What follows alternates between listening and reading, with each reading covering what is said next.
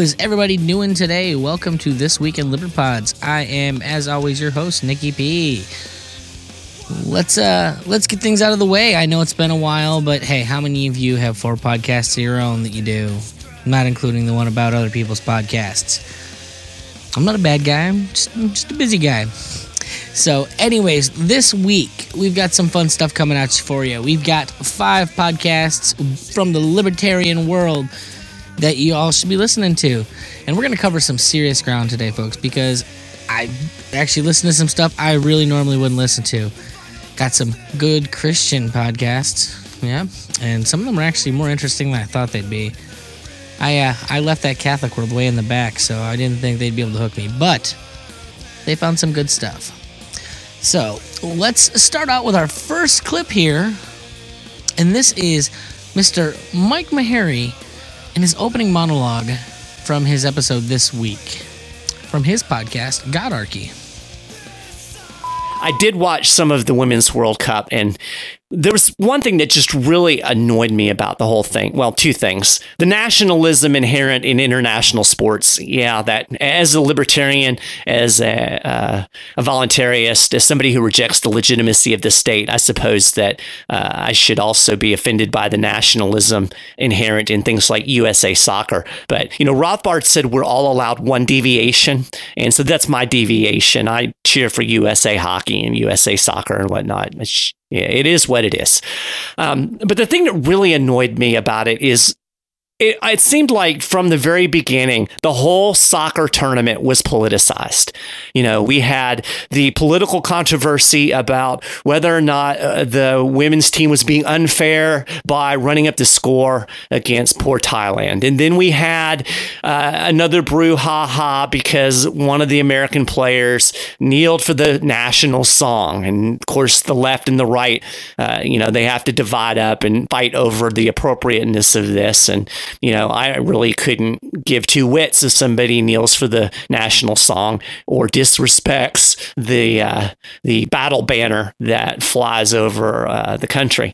So, but that that was another political issue. And then after the tournament was over, the women won, and we have a big political brouhaha that's still going on about equal pay for women's sports. And it, I don't know, you know, these are all issues that we can discuss, but it frustrates me that we've gotten to the point where every damn thing in the world is politicized. I mean, they've managed to politicize chicken sandwiches.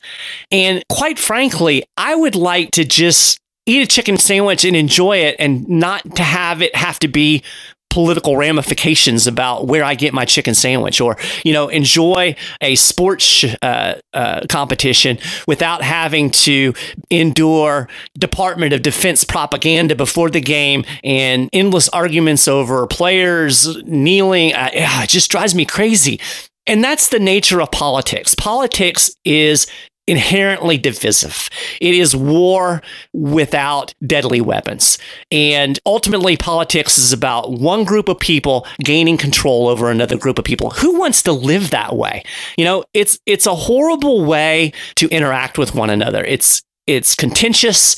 It is ugly and it makes people hate each other for most of the time not any really good reason and yet we are getting more and more politicized instead of less and less. And, and, you know, like I said, we politicized everything. We politicize where we shop. We politicize our music. We politicize our sports. Everything is political. And let's be honest, political solutions suck because whenever there's a political solution, and I'm using air quotes around the word solution, whenever there are political solutions, half of the people are not going to be happy with them. Beyond that, government solutions are inherently inefficient and um, basically they suck. Government solutions suck. They're rooted in violence, force and coercion. They're funded through the extortion and or theft of money from other people. It's a horrible way to interact with each other we want to live in a society that reflects the golden rule love your neighbor. Well, taking things from your neighbor is not loving your neighbor. Uh, forcing your neighbor to support the charity of your choice is not loving your neighbor. Doing good things but using violence to accomplish them is not loving your neighbor. Loving your neighbor involves voluntary interactions with each other. It involves true charity that comes from the heart and out of a desire. And beyond that, you know, getting even beyond the realm of the philosophical into the realm of the practical, Government solutions are centralized and generally inefficient. Local solutions work much better because they involve people that are in the local community that actually know what's going on. And we see this over and over again. We've seen a total failure in national or federal welfare. Um, and as always, Mr. Maharrey just killing it because that's what he does.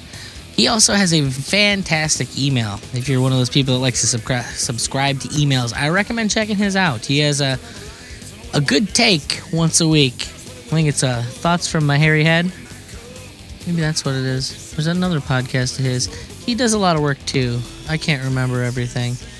So, anyways, from there, let's shoot over to our second clip. This is going to be from The Agora with Sal Mayweather. This is actually him talking pretty detailedly with a man trying to sell him on a new crypto. Now, I don't know if you're a crypto genius, I'm not.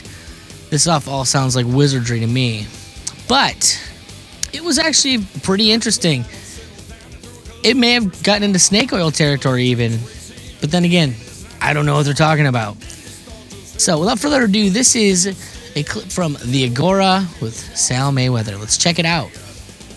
We're excited about our privacy. There's no doubt about it. Uh, the anonymity is beyond, you know, it's, it's off charts. Um, we are going to have our decentralized exchange. Um, we're going to have all of the other D apps, uh, smart contracts, uh, atomic swaps, etc. And privacy matters uh, to a lot of people in those areas. And so our privacy features are off the charts. And once again, we put those features in control of the user with the ability to turn them on and off as they choose, which is uh, pretty cool.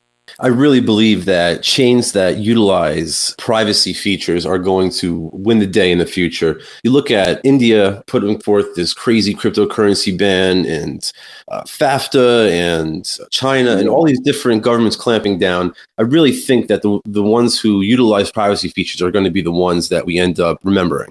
Absolutely. Absolutely. Well, the decentralized revolution is about having that privacy. It's about the freedom that we have been uh, having less of through a centralized system that people really want to have more control of their assets and funds and transactions. And so privacy definitely is at the core of the cryptocurrency revolution. And Apollo is leading the way and making sure that all of those things are possible with all of its decentralized platform. You know, a lot of chains utilize different privacy features, but you guys actually have all of them, literally yeah. all of them. It's an unbelievable project. I mean, uh, sometimes when I go to conventions or speak with people about Apollo, you get a steely eye saying, wait, is this really true? Is this really possible? And one of the cool things, and we love this because we've put it out there, we've got uh, incredible academic blockchain experts and code experts. We challenge them to look, scrutinize, and take a really hard, verifiable look at our code. And it's all there. It's all verifiable. Things are live, things are happening. Um, we do have an exceptional platform, and we're excited about getting the word out and letting people know about it. Apollo has an incredible scalability and sustainability, and the speed and all of the other things are just icings on that cake. Um, as you well know, sharding for a long time was was a theory. We've managed to put these codes together in order to provide this kind of feature, and uh, we'll be sharding very, very soon. Our first block. We're very excited about that. The word is out. People are anticipating it, and uh, we're looking forward to the extra efficiency and sustainability that sharding will add to the to the blockchain block problem and you know, uh, time issues that a lot of uh, blockchains have to experience without that extra feature. So sharding is huge for us and makes this platform very attractive. And we hope that folks that are listening to this podcast would at least go and take a look and see for themselves uh, what Apollo is really all about. Tell me about the DEX that's going on with Apollo.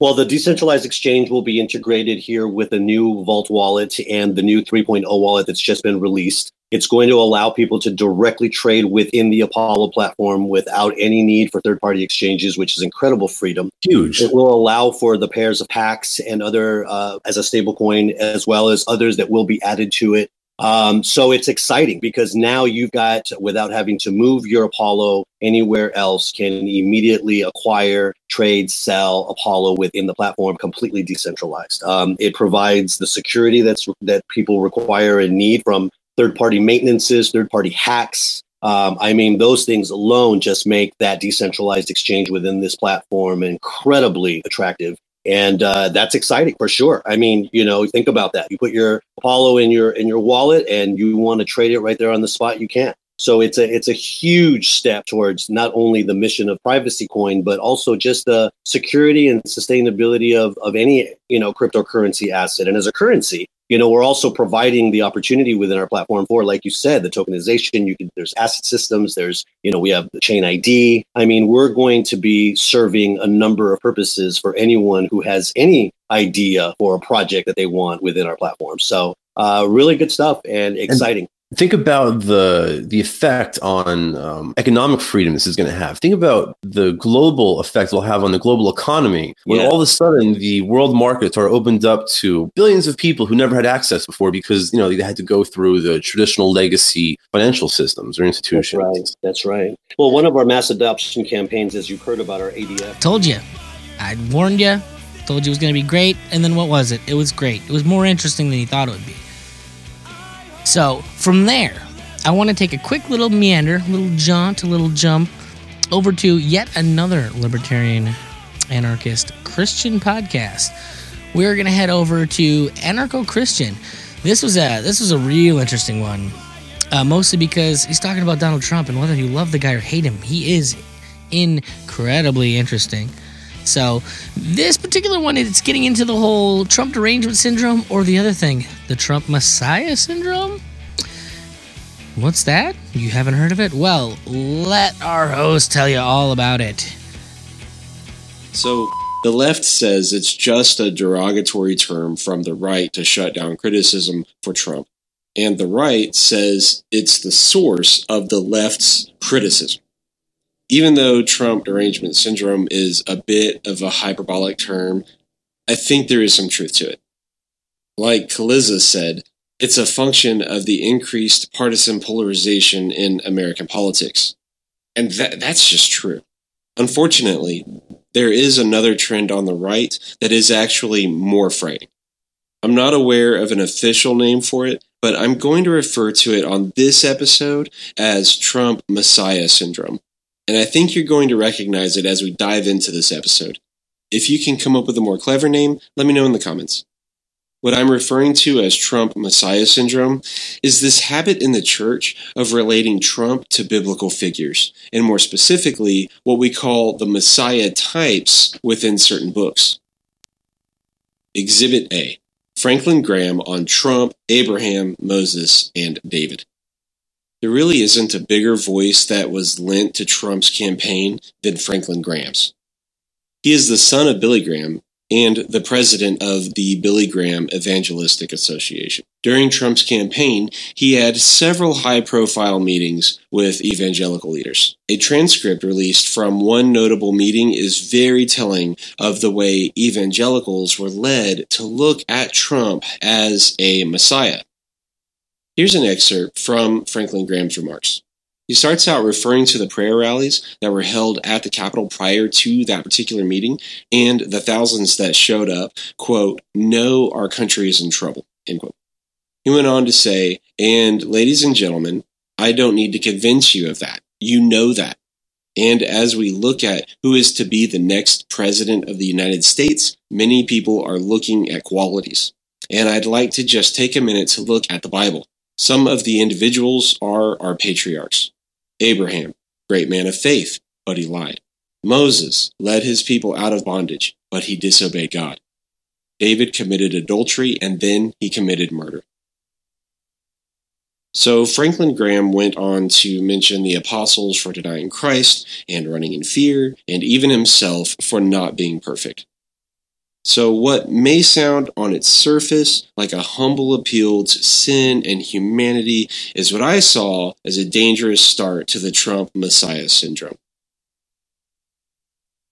After this meeting, numerous Christian publications ran headlines supportive, not critically, with the essential message Franklin Graham encourages evangelicals to think of Trump as Moses or David.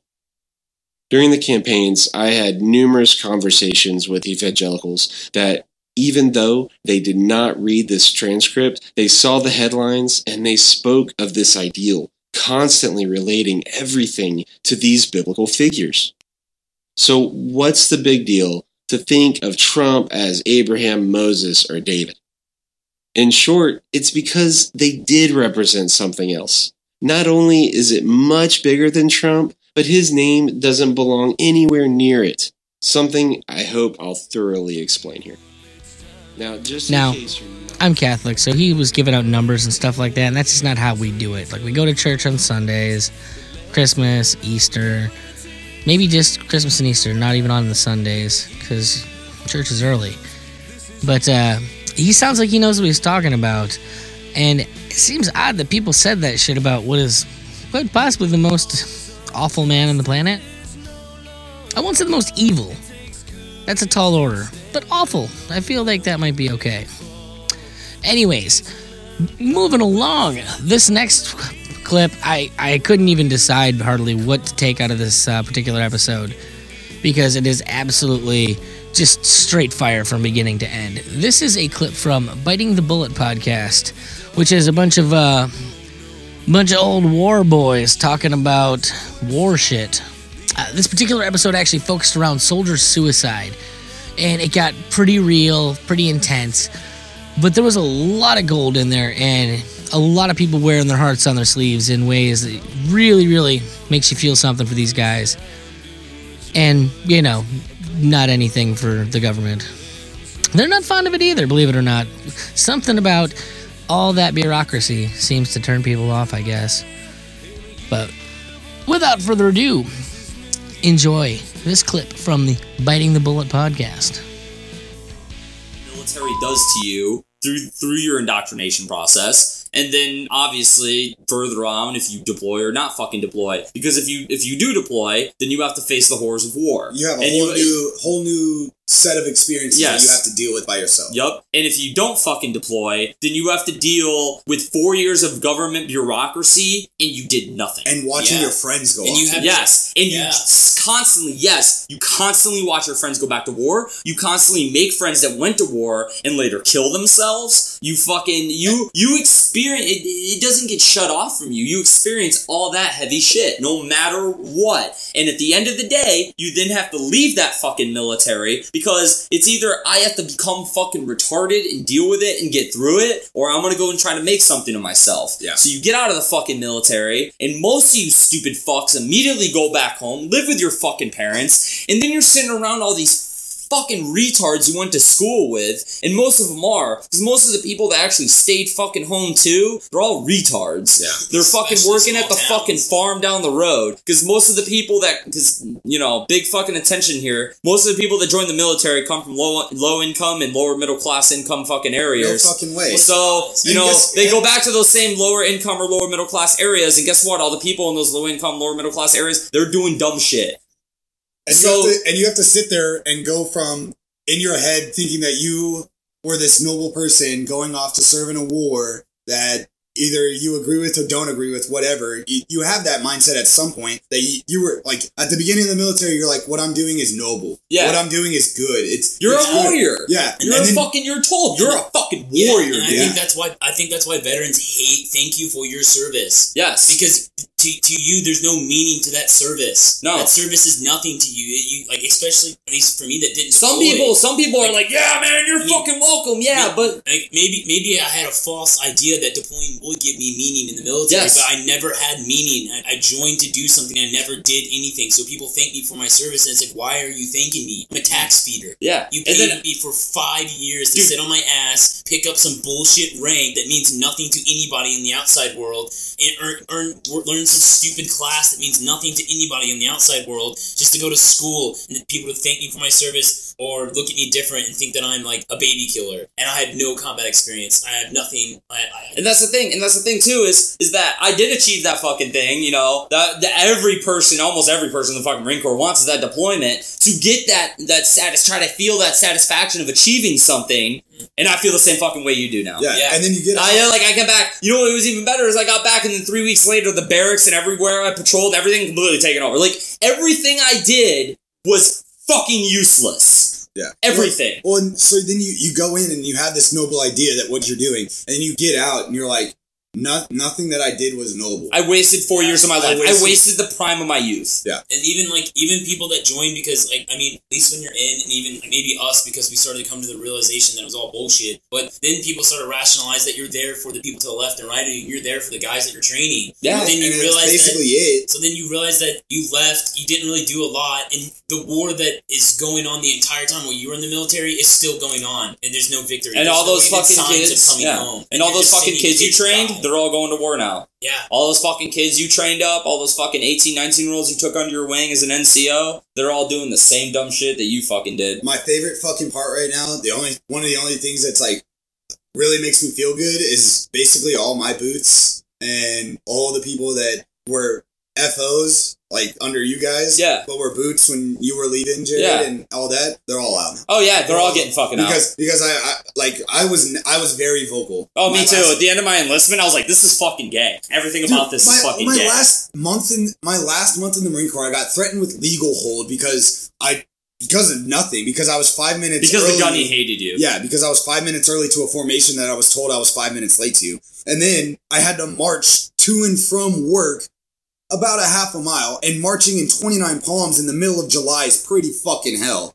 And then we were late all the time to formations, like our battalion formations, Because you were fucking marching. because we were marching and it was just like i have a fucking car everybody else has a fucking car they're doing this it's just bullshit and it's constant bullshit and it's just like that all the fucking time You guys, I mean, it probably happened to you, Jared, but I know it happened to us. You remember those fucking briefs they give us about like trying to like basically esprit de corps, and they try to remind you like why you joined the Marine Corps? yes. Seriously, folks, I, I I tweeted it out earlier. If you're not listening to the Biting the Bullet podcast, you're fucking up your life. I'm just saying it. I know language was a little harsh. My own language is a little harsh, but man, those guys get into some interesting conversations.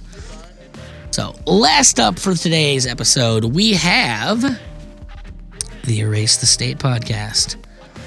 This one had a lot of fun. They get talking about cops and which that makes me feel angry. Usually, when I'm angry about cops, I just call my little brother up because he's a cop, and then I yell at him a bunch and say blah blah blah blah blah blah. Why you blah blah blah blah. Anyways, let's uh let's see what these guys have to say about the boys in blue. I feel like you. I don't have that creamy voice. Oh yes, the smookies, smooky, the silky smooth sounds of the, the pleasing baritone. Um, so yeah, so a, a customer walks up to a manager or an employee and says, "Hey, I'm I'm uncomfortable. There's like a whole bunch of fucking cops over here. I'd like them to leave."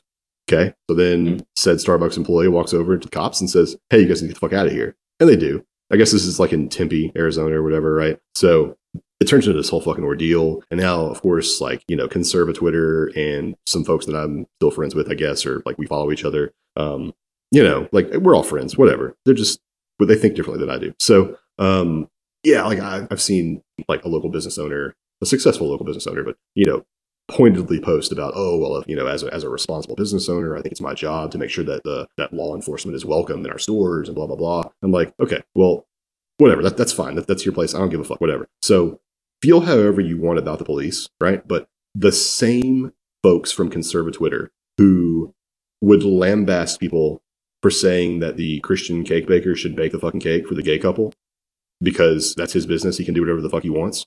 Those same people are the ones who are saying, no, we got to make sure the cops feel safe and we shouldn't kick the cops out, right? It's like, well, fuck you. It's that, that, it's a private business. Go fuck yourself. It's the same argument, but they don't see that, right? It's completely illogical. runs so oh, hypocrisy runs so deep on both sides, and we are Right. blinded. We are blinded with officers. You are right. Yeah, Um, but but again, that's that's like I mean, you know, it, it could have been clowns, whatever the fuck, right? Like, it, well, they kind of are clowns, but um, it, it shouldn't matter that it's a cop. sorry, delayed laugh. It shouldn't.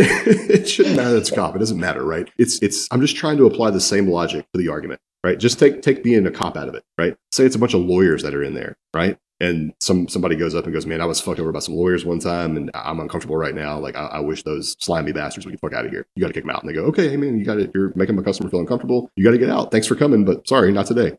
And you know, it's the same logic. It, it's a private business. They're gonna get the fuck out. You know, and I, shit, I agree. If they want him out, they want him out. And I think probably the guy who said, and I don't know, man. Maybe the guy was being a douchebag and saying, "Oh, you make me uncomfortable," just maybe crazy, but maybe he honestly was. And Yeah, someone who is who, like you know, we from our episode two, is just has deep relationships with multiple officers and you Yeah. know grew up being a rah rah support the police guy. But Sure. obviously, you know, my eyes and realize they're they're not perfect at all. There's tons of misuse right now, Your especially since it seems like Mikey. My what? Your eyes have been opened. Oh, I know. But I lost my train of thought. But it was funny because I the other day I was hanging out. It's funny when I hang out with these officers and meet with them. They're in uniform. It, I don't feel like like you said. It's funny because I don't feel threatened. I'm happy, it's fun, but I'm in the I'm in the group, right? Yeah. But then I do notice how I can be out somewhere and be at a bar, right? I mean, I can't remember not too long ago I was at a bar. Where was I? Oh, in Midland. I was, when I was out there a few weeks ago for work and. A few officers walked in right by the front door, and I was sitting by the front door with uh, some customers and some associates from work. And you know, smile wave to them, and they just all three of them just mean mugged me. And I mean, the most angriest faces. I was, I was like, oh shit, you know, I've had a few beers, but I always Uber everywhere anyway. Yeah. I don't get belligerent when I go to bars because I'm always scared of drunks trying to fight.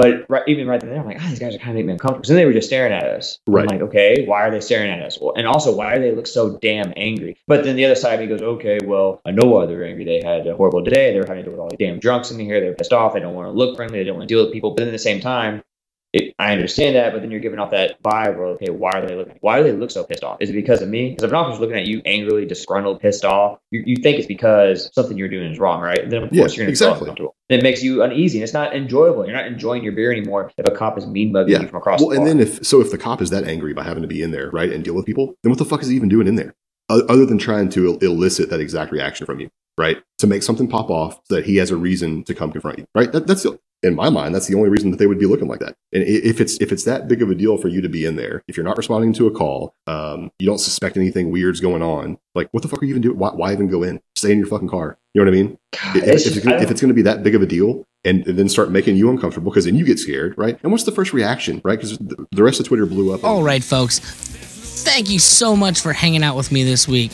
Hopefully, you liked our five segments. Hopefully, you got five new favorite podcasts to go and listen to. As always, head over to liberpods.com, sign up on the mailing list so you can find out about all these podcasts. Find out interesting facts about the podcasters, perhaps. Maybe I'll just, you know, spam you about porn, trees, nature tree porn? Is that something we can do? Is that something that's up your alley? I probably won't do that on second thought. That's probably a bad idea. But if you want to know all about libertarian podcasts, I, I'd sign up over there because pretty soon Facebook's not going to let us talk about this stuff anymore.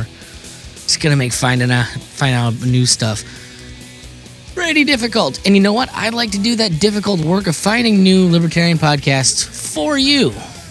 If you're a libertarian podcaster or know someone who is, please get them in touch with me because I'm always looking to shout out and show the wealth that we have within the libertarian podcasting world to others. So take it easy, folks. Have a good weekend, and I will be back next weekend. I promise. I know I've been shitty about staying and doing this, but it's too important. I gotta do it. I gotta I gotta force myself. So peace.